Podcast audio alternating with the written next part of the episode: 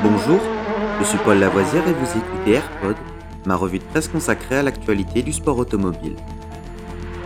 Good afternoon, ladies and gentlemen. This is Billy McCluskey from Palm Springs reporting for Embassy Sports of America. 20 seconds to the start of the 31st Formula race. And I have to spend the afternoon here in California.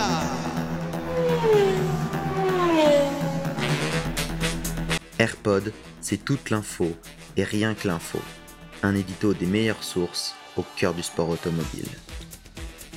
Au sommaire de ce AirPod du 19 septembre, notre 148e épisode, Formule 1.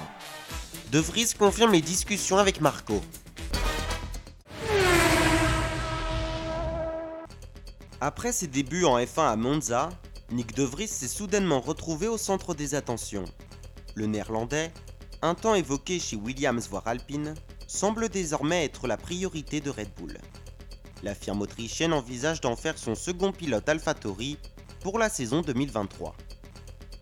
Une réflexion qui fait suite à l'impossibilité annoncée de pouvoir enrôler un Colton Herta qui ne devrait pas bénéficier d'une super licence de la part de la FIA, faute de points.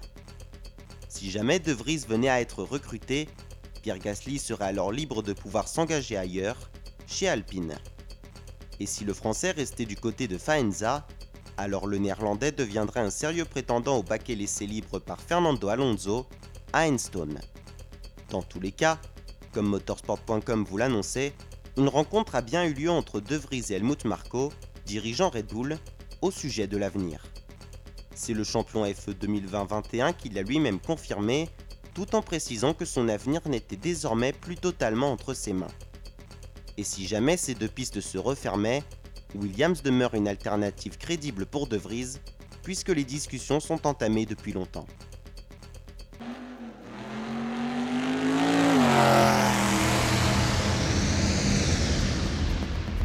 Cet épisode de Rallyfan est fini pour aujourd'hui. Vous pouvez retrouver Rallyfan sur YouTube et sur toutes les applications de téléchargement de podcasts. N'hésitez pas à vous abonner.